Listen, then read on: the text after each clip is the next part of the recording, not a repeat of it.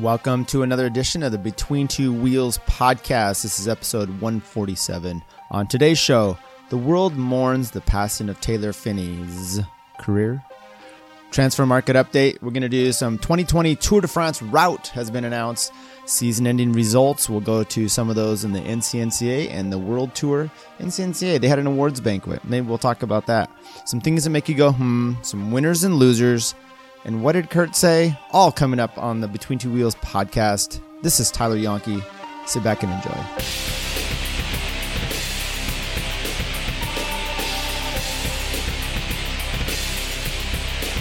All right, everybody, thank you for joining in. Welcome to those on the YouTube channel, those that uh, find us on our any of the podcasts catchers out there.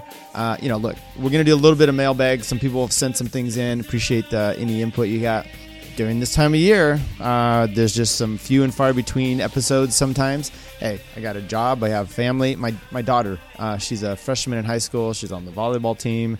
They're making the playoffs. She just made the varsity basketball team. That's uh, some busy times. I've got another kid in uh, little league, another one in cheer, another one in college. It's it's a it's a busy time. Oh, and I have a job and a wife, so you know things happen. But the reality is, if Kurt and Chris, Chris Flower, Kurt Mills, if they would join in a little bit, we'd probably be a little bit more consistent on some of these podcasts. So harass them, and I will do the same. What did Kurt say? We're going to start out with that. Well, um, not much actually. Kurt said he lost a bunch of weight, and he has. Uh, he's been looking really good and fit on the on the bike. We did a ride last night with just Chris Flower, Kurt Mills, and I. Those two guys are flying, by the way. So watch out for the 2020 uh, DDA team. I'm really hoping we're going to be uh, going well. Chris recently won a triathlon in Folsom last weekend uh, in his age division. 35, 39, probably what it was. I don't know. Maybe they're a little bit more specific, but I think he had 200 some uh, participants and he ended up winning it. Now, in his defense, um, as someone who I don't think can swim at all, he usually uh, kind of floats and hopes to get through it. Um, they canceled the swim portion, so I think it was a bike run bike. So it was really uh, about a race of transition. Anyway, he can smoke everyone on the bike, which he did. So he ended up winning. Congratulations. Uh, and he used to be a runner too. So if he could just do duathlons, um, and you know, I think he won some kit, some of those uh, sleeveless jerseys. So we're looking forward to seeing that out there. Uh, miss those two guys. Come in and join us uh, next time, and we'll have a, a, little podcast discussion. Taylor Phinney announces his retirement. Now, look, Taylor Phinney. he's a renowned son of uh, uh, Davis Phinney, who rode the Olympics 1984 Olympics for for the USA. Uh, his wife wins the gold medal that year, uh, Connie Carpenter Phinney. They get married. They have children. One of those is Taylor Phinney, who's quite the, the, the prodigal or prodigy uh, for cycling, a big kid and can do well. He won, you know, I think junior, uh, very good on the track, but uh, time trialist, won junior Paris Roubaix, I believe. A um, lot of promise for him. Uh, comes out, you know, this is one of his best results as of late. I think it was what 2018 Paris Roubaix where he was top 10, top 15 there. His teammate was third or fourth. Uh, so he's been doing well, but he had a crash back in 2014 on the U.S. amateur or U.S. Uh, professional road race in Chattanooga. Uh, bad crash, went down. It could have been a service vehicle that caused it on one of the descents there. Uh, really caused some trouble with his leg, and his comeback has been somewhat suspects uh, as of late. I think what 2018 he got in the KOM jersey for a little bit along with Nate Brown. He was off in some breaks kind of gave us a new look into Taylor Phinney's uh, new social media.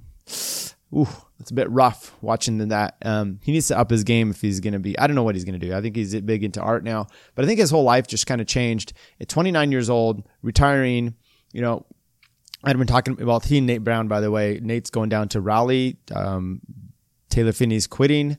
Uh, I'd been kind of lamenting the fact that he'd been not racing at all this year and taking spots on a team pretty big budget uh, world tour team that can, you know, find a spot for someone who's actually hungry and re- willing to actually participate in the races. I know they're doing some of the Grand Grand Fondo or Grand Fondo and gravel events.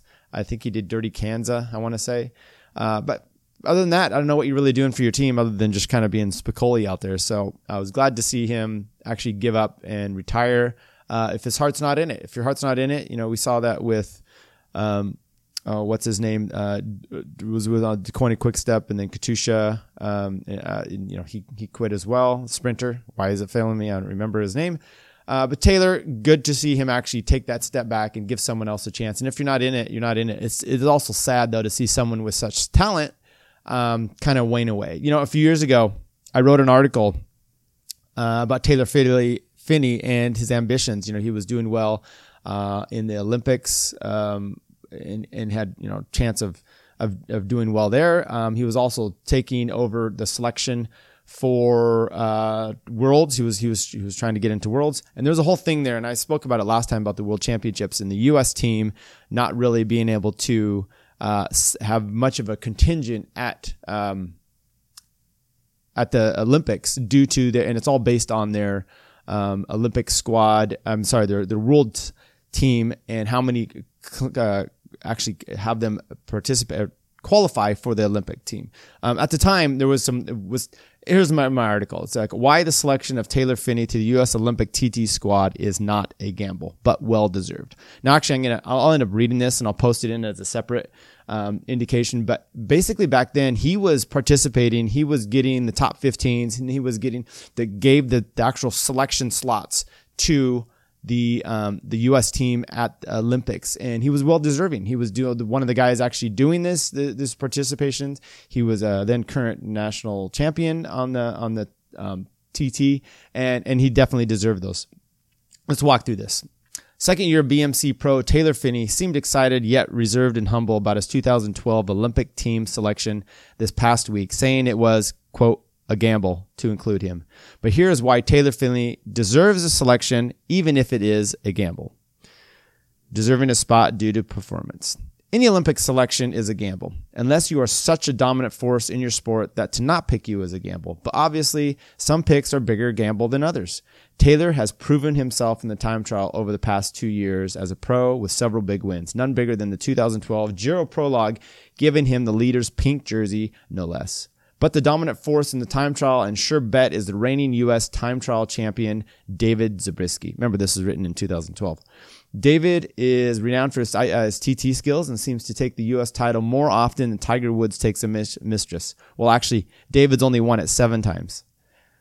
However, the 2010 edition gave the win to Taylor, just narrowly beating him perennial tour contending TT specialist himself, Levi Leipheimer. Zabriskie didn't compete in 2010. Taylor can win almost any time trial, so picking him isn't such an odd choice. Even with his useful in the long distance, Taylor is still regarded as a threat as he's maturing more each year. This year's USTT championship did not pit David against Taylor. Taylor was in Italy for the Giro. So a head to head comparison isn't available. In addition, with the new USADA allegations against Lance Armstrong, several riders that tested previously uh, testified previously and possibly admitting some former doping have recused themselves from possible selection. Christian Vande Velde, Levi Leipheimer, George Hincapie, and David Zabriskie, leaving no doubt that Taylor was the best pick for this event based on his record. Deserving a spot in 2011 World TT Championships to determine Olympic qualifying. All right. The 2011 World Championships didn't go that well for Taylor as he only netted a 15th place in the 46.4 uh, kilometer time trial. However, Taylor was the best placed American, with Andrew Talansky slotting the next best American finish at 16th place, just behind Taylor. The world's course was a longer TT than most Taylor has raced, and certainly a bit above a first year pro's range. Yet he was surprisingly well placed, all things considered. The kicker here is that USA would have been allowed another rider to complete, compete in the 2012 Olympics if they had garnered a top 10 placing in the world's time trial. Since Taylor was a top U.S. finisher at 15th, Team USA is now only allowed to field one rider for the upcoming Olympics at this discipline. But in fairness to Taylor, he actually competed in the 2011 World's TT, unlike Levi, Dave Zabriskie, or almost any other TT renegade the U.S. would have selected for the Olympic Games. If Zabriskie or any other of the American hopefuls trying to make the TT squad had really felt it was in their interest to help, they would have competed at the Worlds and actually assisted the team in getting that extra rider. Instead, the chances for the Team USA to garner to gather a gold medal in the TT was cut in half by simply having our other top riders forego the 2011 Worlds TT race. For this very reason, Taylor should be considered above all of those riders that qualified for the World's TT but refused to participate. If a rider isn't interested in helping the team qualify for the event, they shouldn't really be considered for the event either. Lucky for Taylor, he deserves a spot on his merits, and no one should be arguing that. Taylor should be proud of his selection and realized the gamble was to be taken uh, by the others when they decided not to race the 2011 World Championships and still hope to get that one coveted slot. Uh, I tweeted this out. Um, this was an article I wrote, posted on a blog I had, uh, tweeted it out, and actually got a response from Taylor Phinney saying, "Hey, thanks, dude. I read the whole thing. Haha. All right.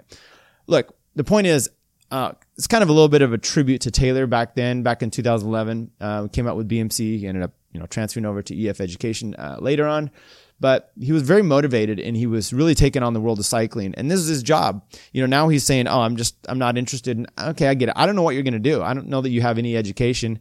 Um, maybe this is a uh, kind of a result of you being able to have this lifestyle with your family and they're going to take care of you. I don't know. Um, you know not many of us out there that have a job maybe we don't like it but we make the money um, could just say, I don't have a passion for this and I'm going to go paint instead or make music.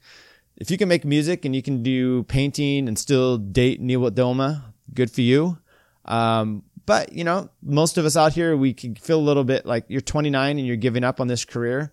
Uh, someone who has a lot of talent and could probably just you know sit there for the next 10 years and and collect well and have have a good career out of it.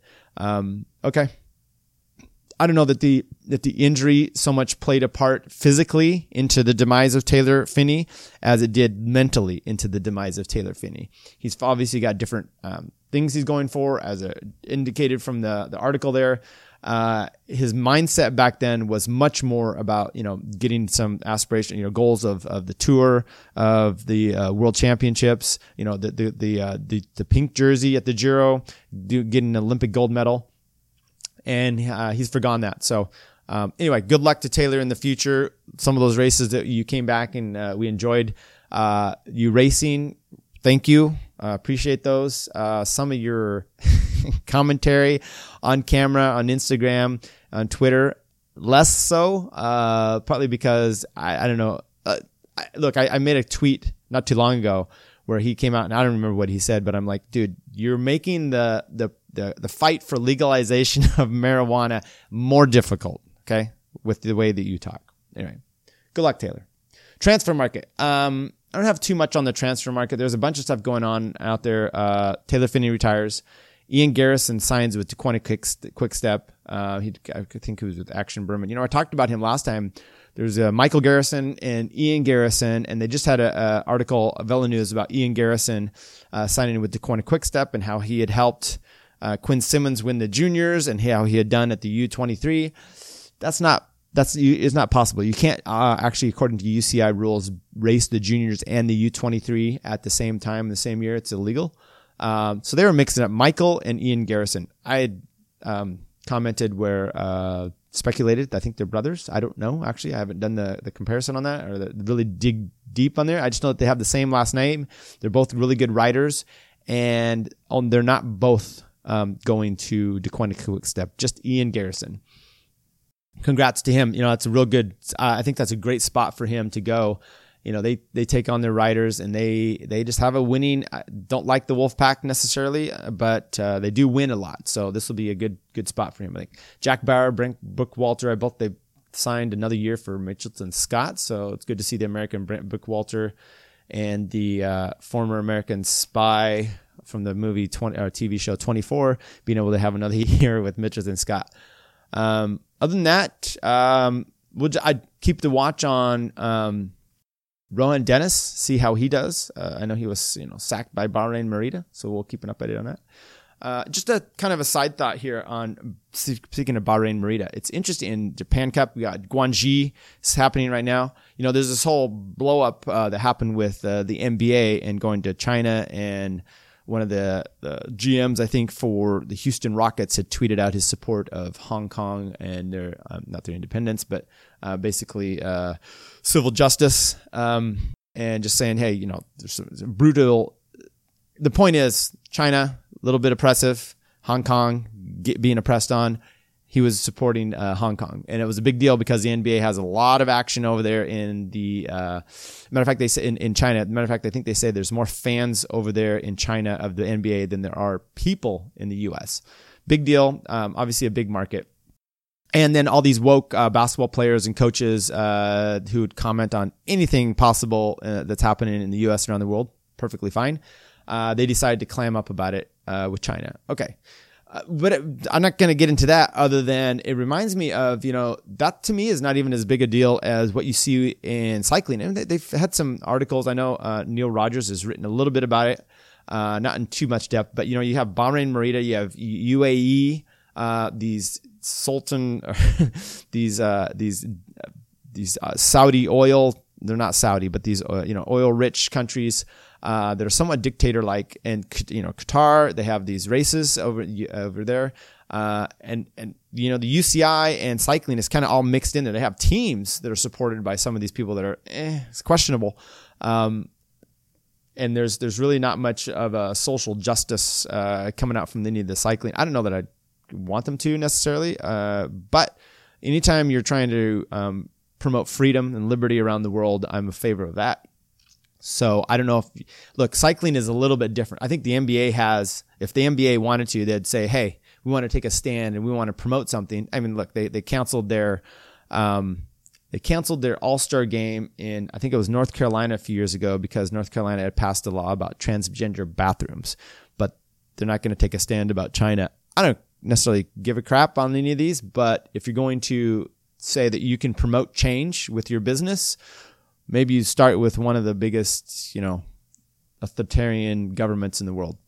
Um, with that said, reminds me of the transgender um, Rachel McKinnon, a cyclist, uh, transgender, formerly man, transform. I don't know if she did the full surgery, but she's a she's a woman now racing for uh, in the Masters UCI. She won uh, again her gold medal in sprints, I believe. Uh, UCI Track Masters, um, 35 39 age division. Uh, she also set the world's fastest time, I think, for her division in qualifying. A little blue on that. You know, you never see you never see the women transferring to a man and being competitive. So if you think that there's not a difference between men and women, and even during the transformation, I know she's under. We've I've talked about this before. There's limits the UCI sets for testing and what they have to do, showing their testosterone levels and all these things. It's only going from male. I'm sorry, female. Sorry, male to a female. That's the only way that those test. The other one just says if you're going from a female to a male, it just says, oh, you have to pass the normal testing. So obviously, we know there's a difference. Um, scientifically, there's got to be a difference. Um, as a father of two girls, somewhat concerns me uh, because I really want to hold true to you know see my daughters being able to participate in whatever sport they do, and it seems like you know it seems like uh, more women would have an issue with this than men. Um, and you know the reality is, how do you deal with this? Maybe just wipe out all gender specific uh, competition, and you just have one big mass grand fondo type of thing for all the events. Uh, and then we'll see how it happen, how it shakes out. Uh, my thought is it's going to shake out a little bit differently, and it's only going to hurt the women in that case. Um, but hey, send your send your opinions in. Um, more than willing to uh, take those on. Season ending world tour. All right, there's been a lot of races that's happened, um, and I can't know if I'll be able to get into all these, but we'll just kind of give some some overviews. Uh, Enric Mas he wins Guangxi overall. Uh, we'll wait for the return of Chris Flower because he loves that race. Um, second home to him or something, but uh, he does love the Guanji, and maybe it might just be the pronunciation of it. But uh, we'll dive into those results in a little bit more detail with him. I know Dan McLay for EF won a race over there. Uh, someone else did. Hey, obviously a lot, of few people won races over there on that Guanji. Uh, Enric Mas, though, I think he's going to Movistar, and it will be interesting to see him trying to get. I think he was fourth. I want to say a few years ago in the Vuelta, you know, the year that uh, Contador um, bailed out. Froome won was that 2018, I guess, uh, or 17, one of those. And so he he's he's an up and comer. He's he's leaving Quick Step. They're not much of a support for him, I think, on uh, GC type of riding. So good move for him. Mike Woods won Milano Torino over Valverde in a huge move up this final pitch. It was pretty impressive to see. Uh, he also was second at a stage of the Japan Cup. He was second at the Giro dell'Emilia and fifth at uh, Il Lombardia.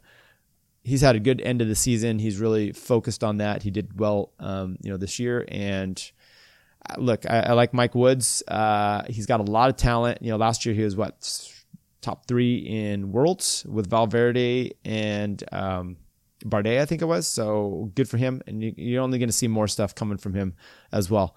Uh, Roglic was his season, and was he the rider of the year? I mean, um, third in the uh, Giro, uh, skips the Tour, wins the Vuelta, and has a slew of other wins this year. First in Giro dell'Emilia, first in Tre Valli Varesine. These are just all in the last you know month. Seventh at Il Lombardia, and third at Cronos des Naciones. Uh, impressive. Il Lombardia results, uh, kind of the closing, was it the race of the falling leaves or something like that? Bauke ends up winning that late little break, uh, 16 seconds over Alejandro Valverde, uh, Bernal, uh, Fuglsang, Woods in fifth place, Jack Haig in sixth. Impressive for him. Good job. Uh, Roglic seventh, Emmanuel Bachmann eighth, Pierre Latour ninth, and Rudy Millard in tenth.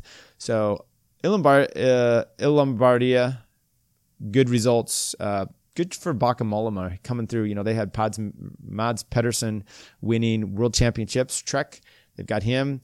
I think Nibali's coming over. They still got Richie Porte. Richie Porte, you know, you're looking to, if you want Willunga Hill one every year, you keep Richie Porte. That can only happen for so long. I don't know if he's going to be able to hang on. It will, it will, hopefully something happens better for Richie Porte coming up. Um, it's kind of going to combine mailbag and some NCNCA stuff here. Uh, Jason Graffath sent me an email, and I'm, I'm sure he's uh, willing to send me an email. So it's pure mailbag, and I'm sure he doesn't mind me sharing this. Hey, Tyler, I'm not sure if you care or not. I do care. But I figured I'd pass along a pulse on the NCNCA and some data I pulled together from Barbat data. Uh, I do this every year just because I'm curious and because I like fiddling with Excel. You need to you need to focus on your job. Uh, below are the top 10 most individual podiums in the NCNCA. Of note, John Baker won the most races, 11. Uh, Pas- Robert Pasco was on the podium the most and had the most second places, eight seconds and 26 podiums. Uh, the top three most podiumists are all aged 55 plus. Non-masters men of note: Chantal Tupaz, 13. Uh, Zach Rosen, uh, 27 from went from a five to a two in one season. I think these are points that they had. Uh, Jennifer Steele, 40. I think that's the points. Four to a three upgrade. And Massimo Morrison, 12, all are all of note. Okay. Riders by place count. So this is interesting. Tops, um, place, first place, second place, third place, fourth, and fifth. Grand total of kind of the points on that. I guess that's maybe where he went with these um, placings of 12, 40, and all those others. Uh, so you had Robert Pasco, uh, he leads all of those, and that's kind of what he was saying. Top five podium places here with 26.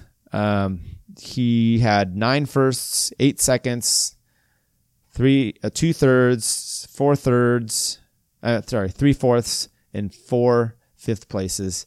And I'm not going to go through all of these ones, but we're going to just go through the, the top ones here. Uh, Andre Tenthro had 26 podiums. He had six wins. Jerome Nadal had 21 podiums. He had seven wins.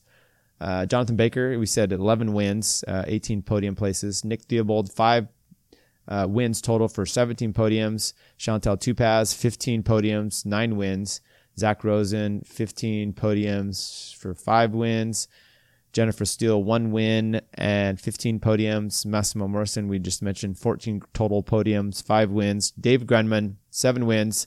14 podiums. I just want to look here because Pasco comes out here and gets nine wins. I'm just going to look and see which of those top five places was their highest number. Uh, Pascal, um, his highest number was first place at nine. Uh, Andre, he was tied for his first and fifth places, uh, six each. Uh, Drum Nadal, his biggest one was his seven wins. Uh, Baker, you're going to do his 11 wins. That's, he didn't even get a fourth place all season. What a loser. Uh, two seconds, three thirds, two fifths, no fourths. Jonathan, you are you are not spreading the wealth very well. Uh, Nick Theobald, uh, five wins, but six fifth places. Uh, so he wins, gets fifth. Um, barely get he gets fourth a few times. So Chantal, she either wins with nine or she gets second or third. Now, look, part of the problem with some of the women's field are they're so thin. Sometimes you may not have a fourth or a fifth. And I laugh, but it's it's it's sad. And uh, you know, the field level needs to be up. But you know, some of these women are going to win no matter who's in the field. So good for her. Zach Rosen, um, his biggest was his five wins. I mean, yeah, he was top one or anyway. Uh, Jennifer Steele, she had one win. Her biggest number was her second place at sixth. Massimo, he was his fifth play, five first places was his biggest number. Dave Grundman, he either wins, he got seven wins, and he had two seconds, two thirds, two fourths, and one fifth. So he's uh he's pretty consistent. He's either gonna win or he's barely gonna make the podium. Good job, Dave Grundman, by the way. Uh, solid guy, uh, good rider. He joined Pete's last year. I think that helped him a lot. Good for him. That's kind of a breakdown of the NCAA. Look, they had a banquet uh, last year I was going to go and some things came up. I was just going to go and podcast there. This year I did not make it. I didn't. I wasn't in town at the time, and I saw that uh, Katie Hall was there as a special speaker. So that would have been really cool to see. Um, one of these days I'll get there uh, as a reporter, maybe as a cyclist. Probably not. How about some things that make you go, hmm? Things that make you go, hmm. All right. Well, I don't have Kristen Kirk here for their input or anything. 2020 Tour de France route just announced. Today's Thursday. I think the Giro route is being announced today as well. Probably already is as I'm doing this recording. Uh, but we'll talk about that next time. Look, I'm not going to do much into this, just kind of give you a breakdown of what I see. Rumor is uh, Sagan's going to be riding the Giro. He's supposed to make a big announcement today. Another rumor, um, I think it was Bernal said he was going to ride for Chris Froome the next year, and this is according to Froome. uh, we'll see about that if it comes through. Uh, the 2020 route starts down in Nice. So you're looking at kind of the uh, eastern portion of the country down near, near, to the south, just below the Alps area. Um, we have our correspondent friend down there, Jonathan Scriven. Um, probably we'll be talking to him near the tour comes about how that town is going to be transformed. They're having, looks like they're starting there in town.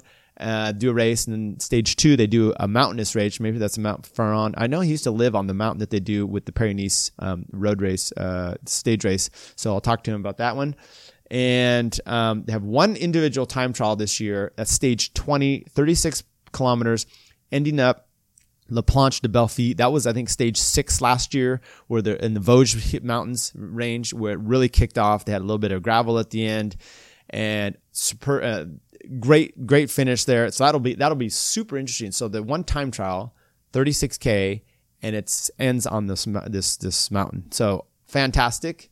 Um, Peter Stetina had called it kind of Vuelta like, Vuelta ish, uh, the Tour de France route. And you know what? Speaking of which, there's no day over 200 kilometers. They don't even have a 200 kilometer day. They're all under 200K.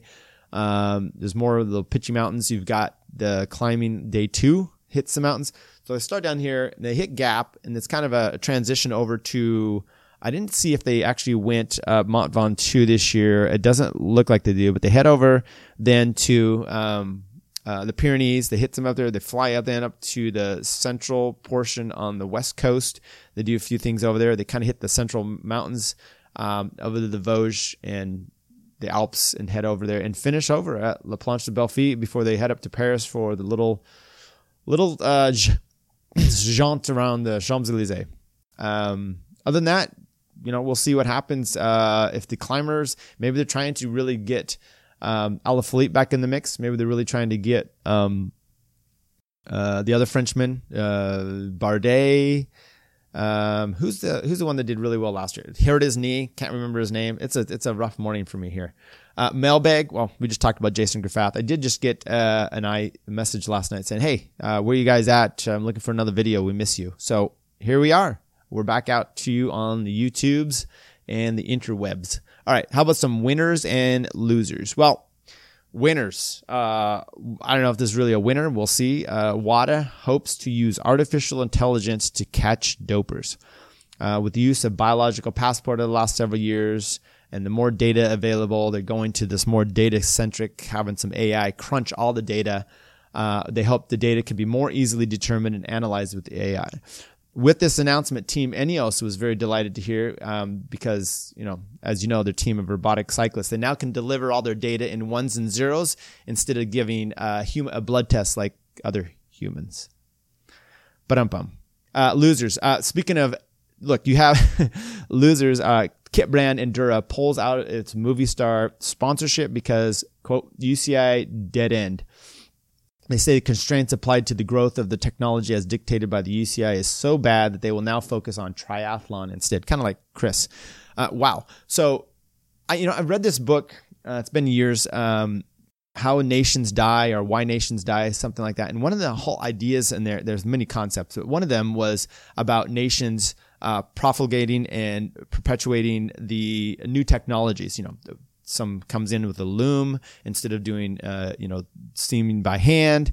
Uh, and the, the, the basically the government of the country, instead of trying to prop up the old business, kind of see with taxis, right? Taxi services are kind of going the way, but yet we still have governments that want to like outlaw Uber and Lyft and, and keep these these uh, high spending uh, taxi services in. Those are the kind of thing. Or you know, the the buggy uh, comes, you know, replaces the horse, the car replaces the horse. Those kind of things. The point is, the countries that were allowed uh, their technology to innovate, and even if you lose jobs on the old things, those are the ones that perpetuated. Uh, makes me wonder about cycling, and, and I'm just spitballing here but the UCI, you know, we saw that they're worried about sock length and that's you know they're, they're not letting technology take over with uh, aerodynamics on the kit to the point where Endura is like this is ridiculous. We can't even you know what's the point of innovating when the uci is blocking us? You know there's a bike weight limit. That that whole idea at the bike weight at the time it came into it was some companies were really getting a light bike. Uh, then they were worried about safety that you're going to make this bike so light that it's just going to, you know, disintegrate during a race. Well, one, a company is not going to want to make a bike, especially for pros, that is going to do that. So they're not going to, they're going to self-regulate that point. So why do you need to regulate the, the necessity of the bike weight limit? Now they're putting, now it's to the, it's a joke. They add weight to the bike because the bikes are, does that make sense? I mean, the, the, the whole idea wasn't necessarily, it was supposed to be about safety. Now the bikes are actually below that just because they're so light. They, you can buy them off the market. And riders were having to add weight so that they met the limit. Does that mean that they're suddenly safe if you're adding a weight in your seat tube? no, that just means you're making this weight limit that's arbitrary by the UCI. Stupid, stupid tech standards. Um, and then, you know, we've heard the thing about the jig with the, the technology with the time trials and all that uh, who knows what's going to happen from there.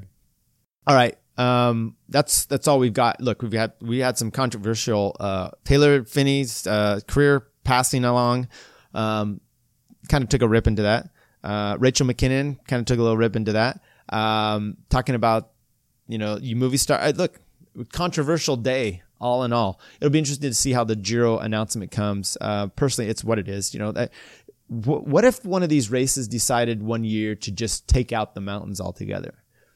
How do you think that one of the grand tours just just eliminate them, make this tour Mark Cavendish type of? Speaking of Cavendish, um, he just he won a six day race over Caleb Ewan. You know, they're like he's back.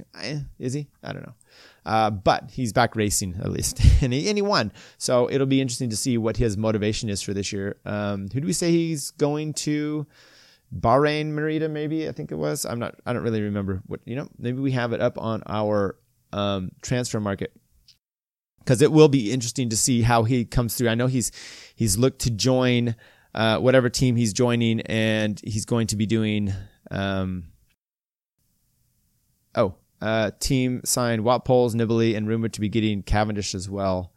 Um, was that Trek? Not sure. I think it might be Trek. Um, we'll have to dig back into that, see where he's going. Uh, okay, that's all we have for today. Uh, thank you everyone for joining us on the Between Two Wheels podcast, episode 147. I appreciate everybody. Go in there, find it, you know, spread the news, make a comment. You know, those things actually give us a, a rating, um, give us a little comment. Those things actually do help the analytics and put our show out there a little bit more organically.